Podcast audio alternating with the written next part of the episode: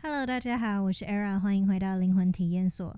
真的是好久不见了，有一阵子没有录自己的 Podcast。那我觉得这个 Podcast 其实就是属于我的，我想要分享的事情，我想要聊的事情，所以也不只有局限在身心灵的领域，或者是我对关系跟亲密关系、人际关系的探讨。有时候我也讲一些我自己最近发生的事情。那我在八月的时候，二零二三年的八月，计划了一场生日之旅，长达了两周。我到印尼去旅行。其实我真的觉得印尼是一个被大家低估的地方耶，因为呢，大部分的人想到印尼都只有想到巴厘岛是一个很浪漫的度假胜地啊，约会的地方啊，甚至拍婚纱的地方，度蜜月。但是其实我觉得印尼真正的魅力在爪哇岛，尤其是东爪哇，我超级喜欢那个地方。所以呢，我这一集呢，最主要就是会录一些关于自助旅行、独自旅行的一些小技巧，或者是我的经验分享，然后也会教大家要如何开始计划一场自己的独旅。因为我觉得这阵子好像很多人都都会问我这个问题，说要怎么独自旅行，或者是独自旅行的时候要呃注意一些什么事情。那我觉得就干脆录一集 Podcast 来跟大家分享我旅行的一些经验好了。那首先呢，我觉得，嗯、要先了解一下为什么要选择自助旅行而不是跟团呢？其实我从小到大的旅行经验呢，都算是以自助旅行为主，尤其是跟爸妈在一起的时候，我们全家人好像就只有一次到马来西亚的时候，我们选择了跟团。那时候我们的经验就觉得跟团不是我们的。旅行方式，因为它的灵活度、自由度都比较低。我只记得那时候早上八点的时候，我年纪还很小，然后就被大家叫起床，说走了走，要开始一天的行程。那时候就觉得哇，跟团旅行好累哦，我再也不要跟团旅行了。所以，我们从小到大呢，跟爸妈旅行都算是呃自助旅行。然后，我爸妈，我觉得他们也算是一个很会玩的年轻父母。那时候很年轻的时候。我们小时候就带我们到新疆啊、乌鲁木齐或者是西安，然后看稻城亚丁或者是内蒙古等等，就是到中国比较一些冷门的旅游景点吧。因为大部分的人都会在沿海城市啊，像上海啊、香港啊、澳门这种大都市比较容易入手。可是他们就很勇敢的带我们，那时候只有国小生的年纪，到很偏远的地方去。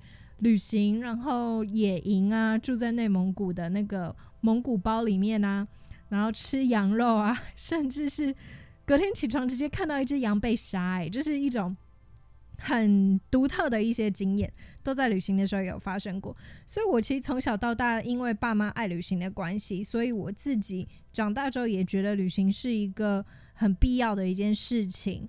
其实我以前生日的时候，我不太喜欢自己过生日，因为我觉得大部分生日在暑假的人应该都有这种感觉，就诶，大家都没有帮自己过生日的习惯，你的生日就是会被大家淡忘。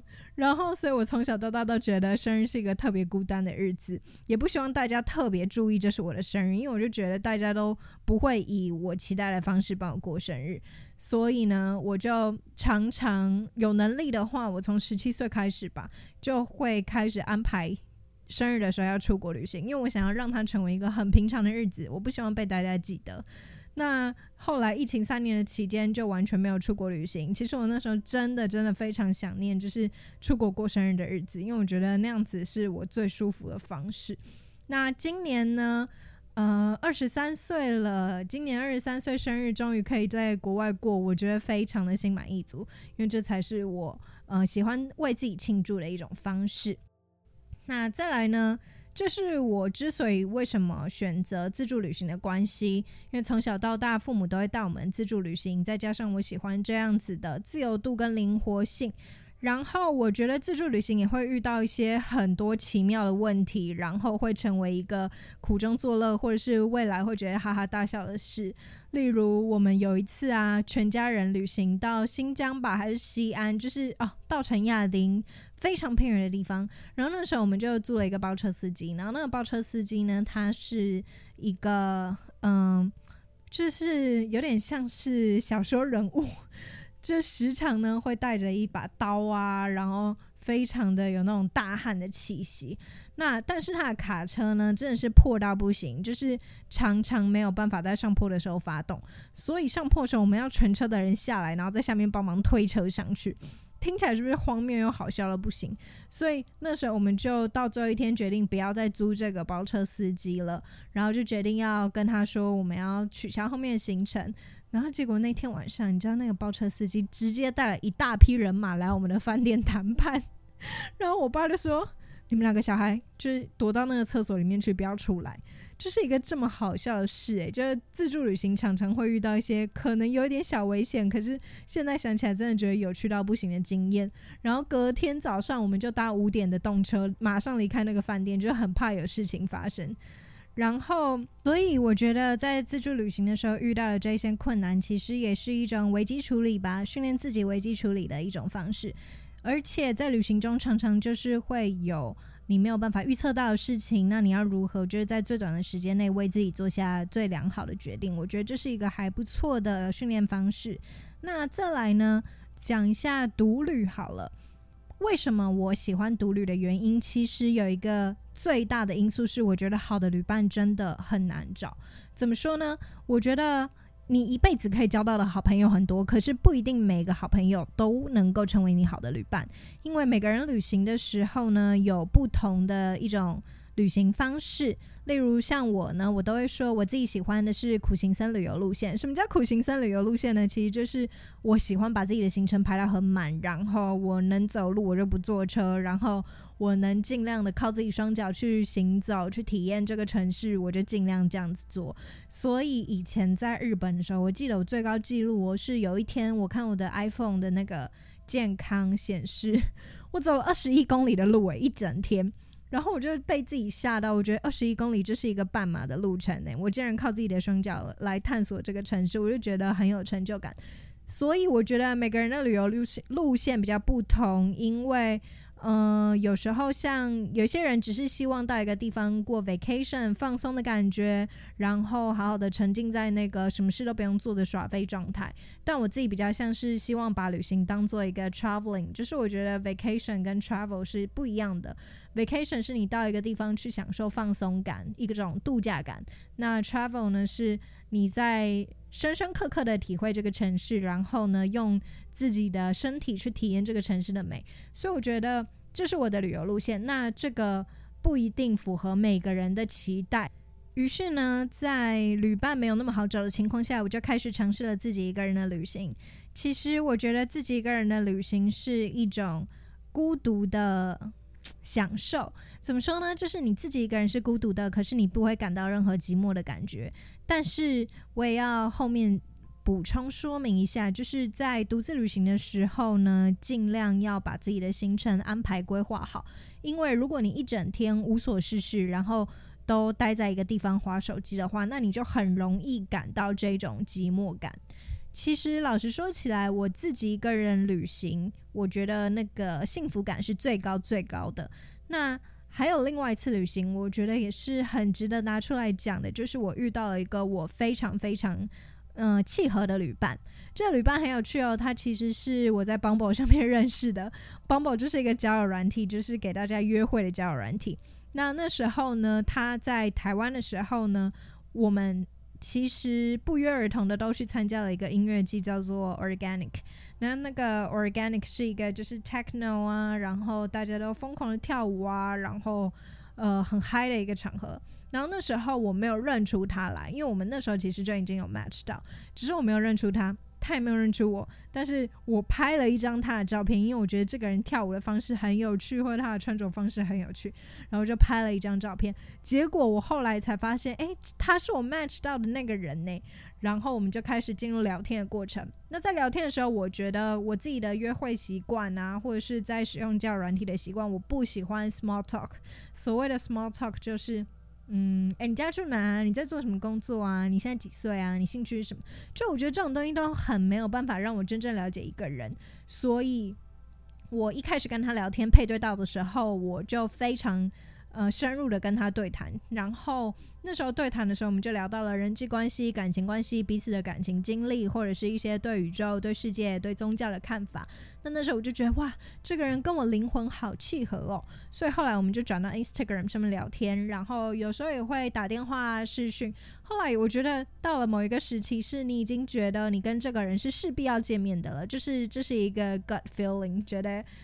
我们不见面太可惜了的感觉。那那时候他在香港工作，然后我在台湾生活，所以呢，我们彼此算是不是他来台湾，就是我去香港。可是那时候我们又觉得这样子好像有点太无聊了，都在我们彼此的生活圈内，所以我们就决定说要一起去旅行。那时候我们选择的地方就是上海。其实我一直觉得上海是一个很棒的地方，诶，其实我之前已经去过了两三次。我之所以那么喜欢上海的原因是，我觉得它是一个很魔幻的大都市，就是不一定每个大都市都像它一样这么有灵魂跟底蕴。例如说，我觉得像新加坡去的时候，就是一个很都市感，可是你感受不到这里的文化底蕴。可是上海，它孕育了这么多的海派文学作家，张爱玲、三毛的呃干爸爸徐徐，然后或者是鸳鸯蝴蝶派的一些作家。我觉得我在那个文学的底蕴之下，感受到上海的魔幻跟奇妙，所以我非常喜欢上海，即使它不是我平常喜欢的类型。意思就是说，我其实平常比较喜欢走自然派，就是看山、看水、看海。可是上海却是一个我愿意再次回访的一个大都市，因为我觉得它很魔幻。那除了安排上海之后，我们还有安排黄山。黄山其实就是中国非常非常有名的几个山，就是必去的几个山。其实我真的觉得，在亚洲旅行啊，我东南亚几乎都去过，然后呃，日本、韩国啊也去过。我觉得在亚洲很难看到大景，就有点像瑞士的那种大景啊，或者是嗯，冰岛的大景，你懂我意思吗？就是那种比较自然啊、辽阔的大景。在东南亚、日本、韩国比较难看到，可是在中国，我觉得那个大景是只有中国才有的。例如说像柬埔寨啊，哦，sorry，我在讲什么？九寨沟啦，就有像九寨沟啊，或者是黄山啊，这种都是很大、很辽阔的、很壮观的景色，所以我们就安排了上海黄山之旅。然后为什么我说他是我最契合的旅伴呢？因为我觉得我们两个都不怕走路。那时候我们两个都是当背包客，个人都负重了至少十公斤，但是我们还是在黄山上面，就是攀登到最高峰哦，就是从黄山底，然后一路爬楼梯，爬楼梯爬到上面的莲花峰。而且我们那时候很幸运的是，在莲花峰上面的时候，我遇见了一对就是小姐姐，中国游客，然后她就看起来非常非常害怕那个。呃，巨高的样子，因为即使是在观景平台，他还是不敢整个人站起来。我就问他说：“哎，你怎么那么勇敢？就是怎么还愿意上来？”然后他就说：“哦，不是啦，是因为这个莲花峰下礼拜就要关了。”然后我们就觉得：“哎，好幸运哦，我们根本不知道这个消息。”然后我们就上来了，因为他下礼拜之后好像就是要关闭游客上去，所以我觉得旅行就是会有很多意外惊喜，然后又很有趣、很好玩。那我们两个就是。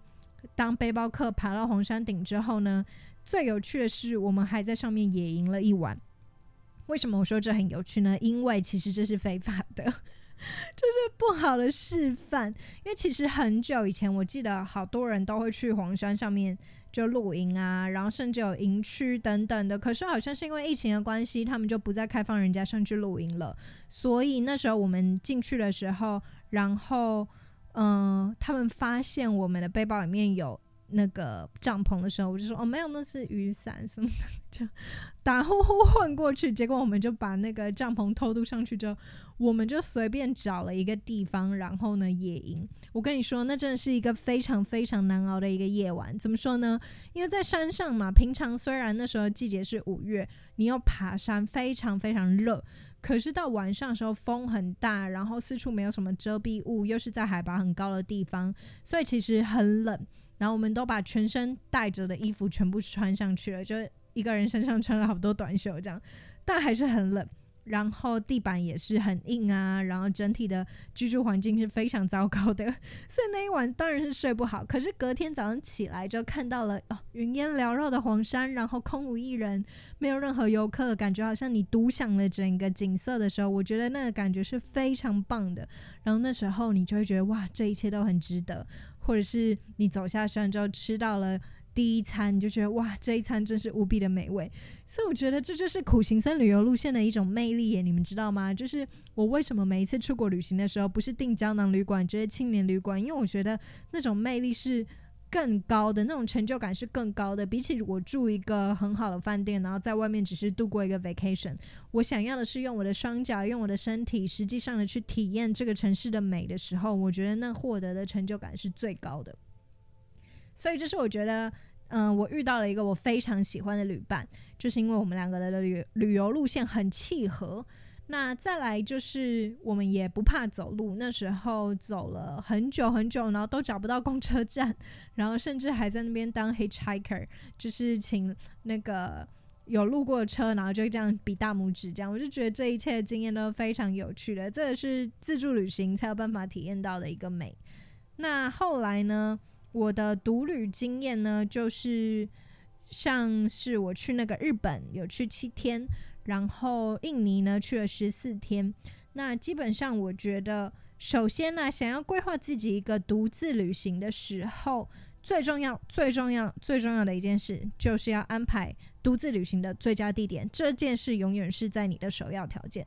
怎么说呢？因为有一些地方就是我根本不会想要独自去旅行，例如海岛国家，你懂我意思吗？在一个超级美丽的一个地方，菲律宾的一个小岛，例如说爱尼岛啊、薄荷岛啊，然后那么漂亮的地方，或者是你们那个时候到那边岛上，其实是要很多人，就是租一个螃蟹船或者租一个导游等等的，会比较划算。但当你自己的时候，你自己做这件事情就会超出你的预算。所以我觉得独立的时候最重要的一件事情就是要计划好最佳地点。例如说，我去日本的时候，我最喜欢的地方就是京都。那时候我就把整个关西全部都玩遍了。那时候我就买了一张关西的 JR Pass，就是两千多块钱，然后你可以搭 JR 到各种不同的县市去。那那时候我觉得关西是一个非常非常适合独旅的地方，因为呢很沉静，你在每一个寺庙或者是每一个神社里面感受到的那种宁静感跟孤独感，我觉得是无可取代的。如果那时候我有一个旅伴的话，我也许就不会那么喜欢这一趟行程。所以我觉得找好的地点是非常重要的。再来是。我之前去曼谷的时候，我就觉得，哎，曼谷我第一次去的时候是跟我的好姐妹去，第二次去就是我自己去，我就觉得自己去的时候比较没有独旅的魅力，因为在曼谷的时候就是一个呃考山街啊，然后喝酒啊，认识外国人啊，然后聊天啊，party 啊，我觉得那时候他没有展现出那种独旅孤独的美，所以我就觉得曼谷不是一个很好的独旅城市。其实基本上。你想要到哪里，当然都是你的自由意志决定。不过每一个城市有它不同的属性，所以你也可以依照这个来去选择你第一次独旅的地点。我觉得要挑一个比较符合你自己个性，然后比较沉静的旅行，或者是像是印尼。我在印尼旅行的时候，其实也不算真的是很沉静，因为 我做了很多冒险，例如说到这个。呃，瀑布啊，到这个火山啊，等等的。可是，即使这些都是冒险行程，我也不会感到任何寂寞感，因为我觉得这是一个自我的探索、自我的冒险之旅。所以，我觉得还是要了解自己的个性，然后再决定你的一些旅游行程。我觉得安排一场旅行是一个认识自己的过程，因为你必须要知道你的旅游路线，然后也要知道自己的喜好。像我的喜好就是我喜欢山水大于都市。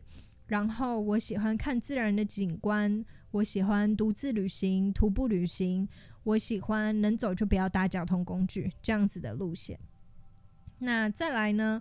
我觉得是独旅的一些预算考量。其实独旅的时候，为什么我的预算可以压这么低？举个例给大家听，我去了印尼十四天，然后呢，我整体包括吃喝玩乐住还有旅平险哦。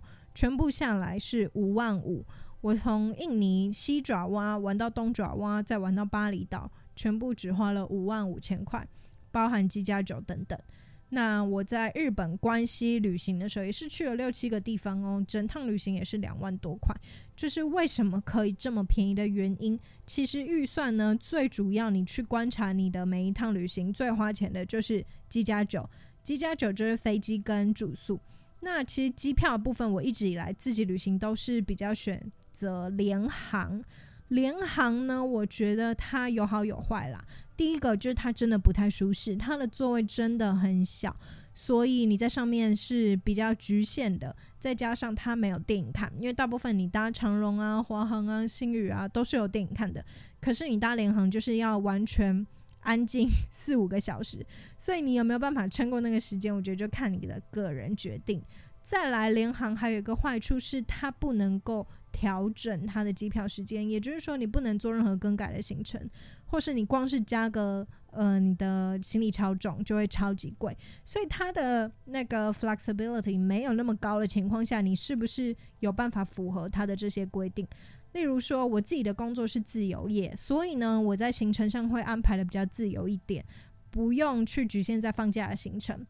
那我搭联航的话，可能自由度就比较高，例如说。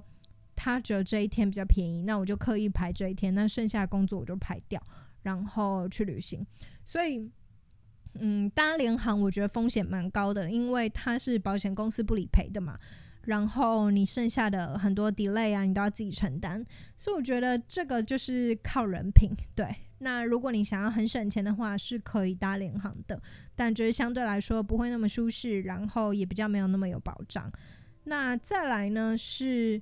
住宿的部分，其实我觉得独自旅行是一个很省的原因，是你可以住胶囊旅馆，你可以住青年旅社。青年旅社一个晚上差不多两三百块，你想想看呢、我一个晚上两三百块，跟我如果订了一间差不多三星级的饭店，然后一个晚上一千五到两千，这个级别就差出来了。你如果去旅行十五天以上、七天以上，这个级别就马上差距就显示出来了。再来，我觉得我后来发现青年旅馆对我来说真的不是那么舒适，因为我没有办法跟人家共处在一个房间，然后听到大家的噪音，我觉得我会比较容易暴躁，所以我后来呢都倾向订胶囊旅馆。胶囊旅馆的话，它的预算就会再稍微高一点点，可能五百到七百块。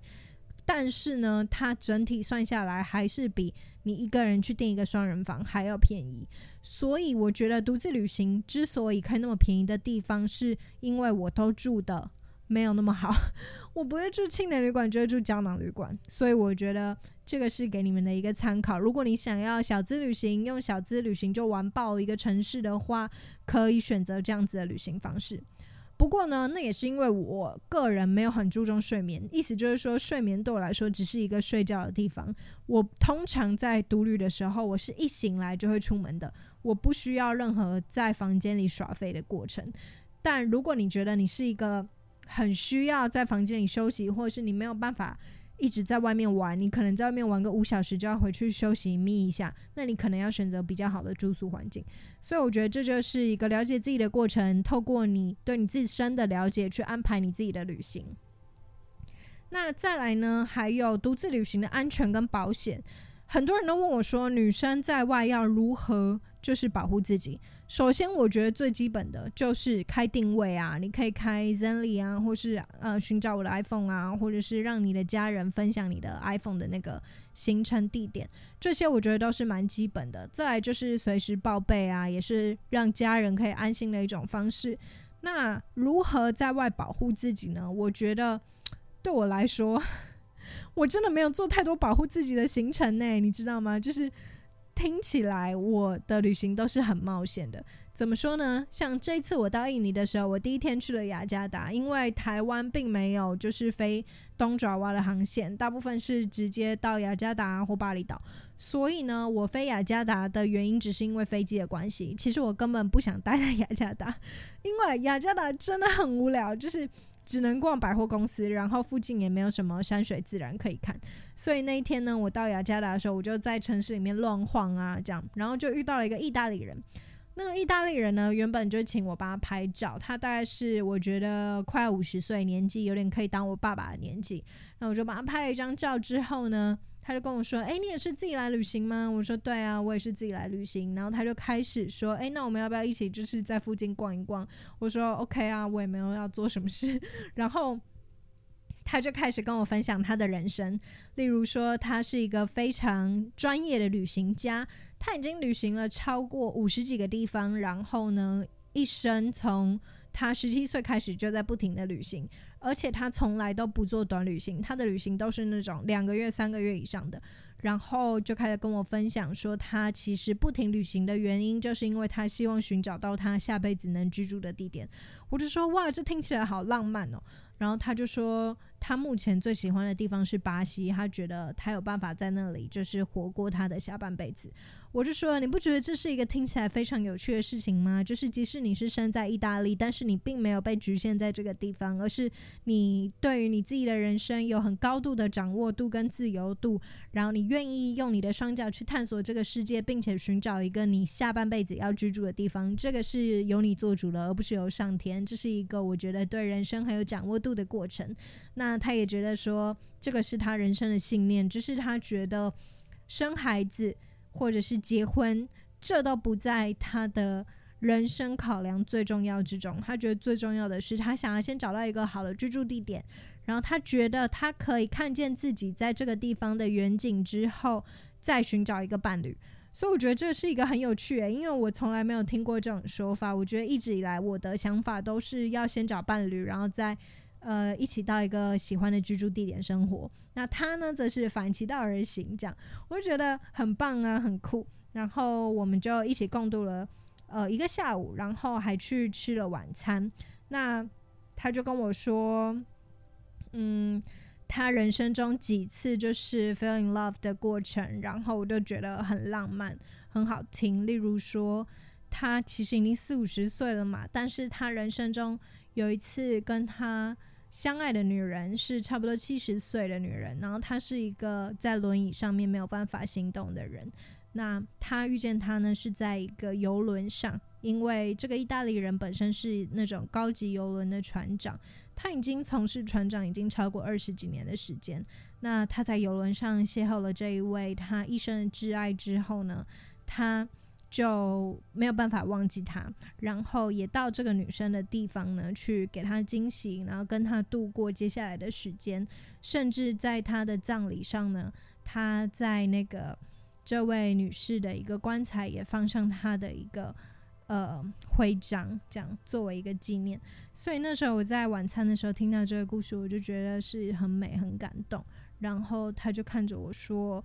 我永远没有办法忘记，就是他看见我的眼神，所以我就觉得这一句话就深深的打动我，然后让我觉得这一场跟他萍水相逢的邂逅的聊天啊的深度交流，是让我觉得很永生忘怀的。所以你们说我独自旅行的时候，真的有很要保护自己的意识吗？其实没有，因为我一直相信着我自己是有那个直觉。怎么说呢？就是我有直觉分辨你是好人还坏人，然后我觉得他带给我的磁场是很沉静，然后我很愿意信任他的，所以我才会跟他一起去吃晚餐，然后才能获得这么美丽的一场呃故事的交流。所以我觉得，其实独自旅行的时候，最主要还是看个人的心态。如果你的心态是比较保守的，然后很害怕你会被别人剥削的话，我觉得。在独自旅行上就不会那么享受，但是我也老实说，我并不是第一次旅行就这么的勇敢。我第一次旅行当然也是挑一些比较就是安全的地方，例如说日本啊，就治安比较好的地方。那一次一次的，例如说在宿务啊，在印尼啊，才让我开始慢慢变得比较大胆，然后更相信我自己。我也相信我自己的直觉跟判断。所以我觉得，在一开始尝试独旅的时候，可以先选择一些你自己比较信任的国家、比较安全的场域，然后先让自己感受一下孤独的过程。那种孤独是很沉静、很享受，然后很放松的。如果你真的很喜欢这样子的独旅的话，再慢慢挑战一些其他的国家。我觉得就是循序渐进的，让自己推出自己的舒适圈会比较好。那再来呢，就是我要分享的是关于语言。很多人会说很害怕自己一个人出国，语言会是一个障碍。其实我觉得现在就是 Google 翻译这么的发达，其实你真的不需要英文多厉害，你才能够出国。我觉得，嗯、你只要有一台万用的手机，然后很好的网络，基本上你就可以把自己推出去这个国家了。所以我觉得语言并不是一个障碍，我觉得就是只是一个小 case 而已。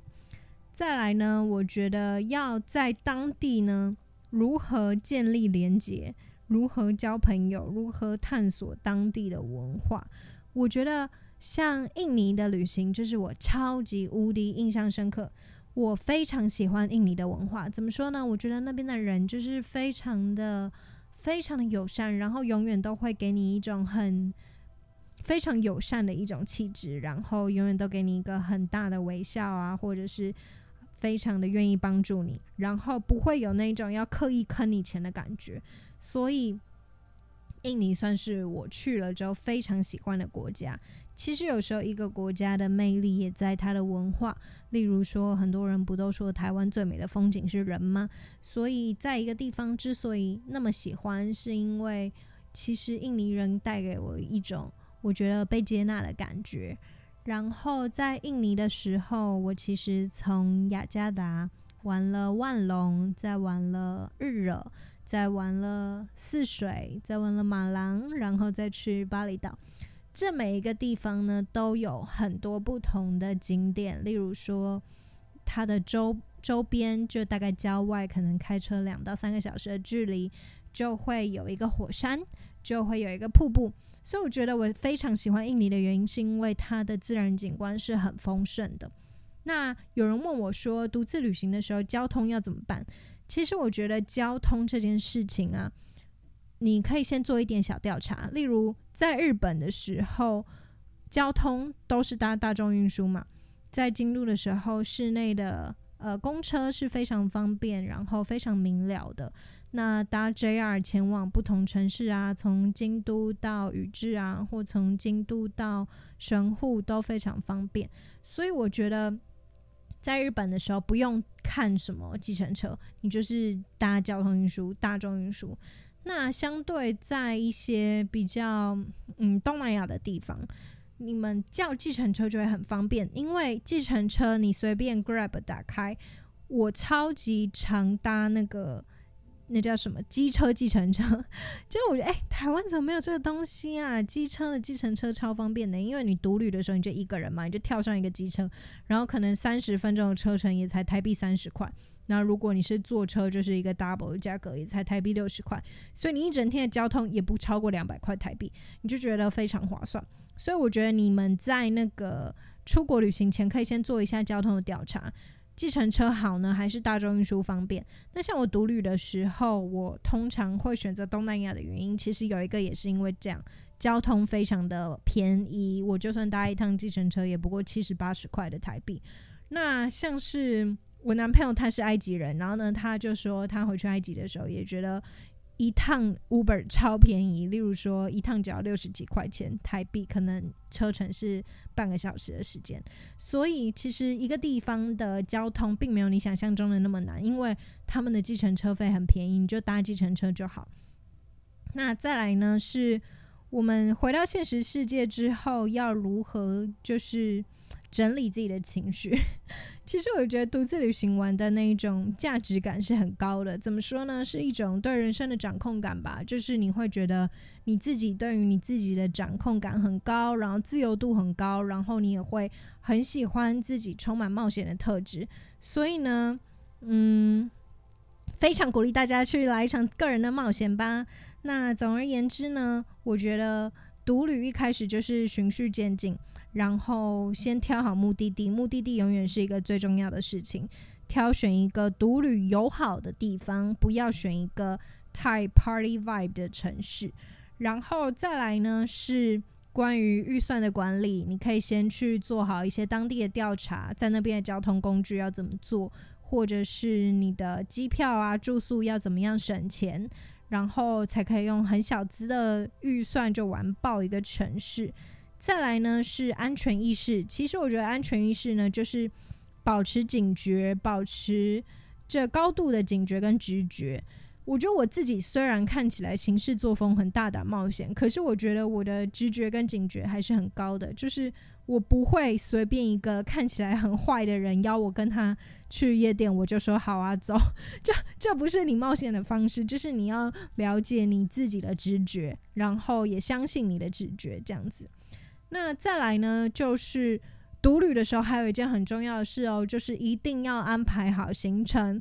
为什么呢？因为如果你到当地，然后你在那边查行程，然后查个未果，然后完全没有 Plan B 的预算的话，你会整个很慌乱，然后一个人可能就觉得啊，那我今天就哪里不要出门好了，我就待在这个地方，然后选一个咖啡厅就荒度。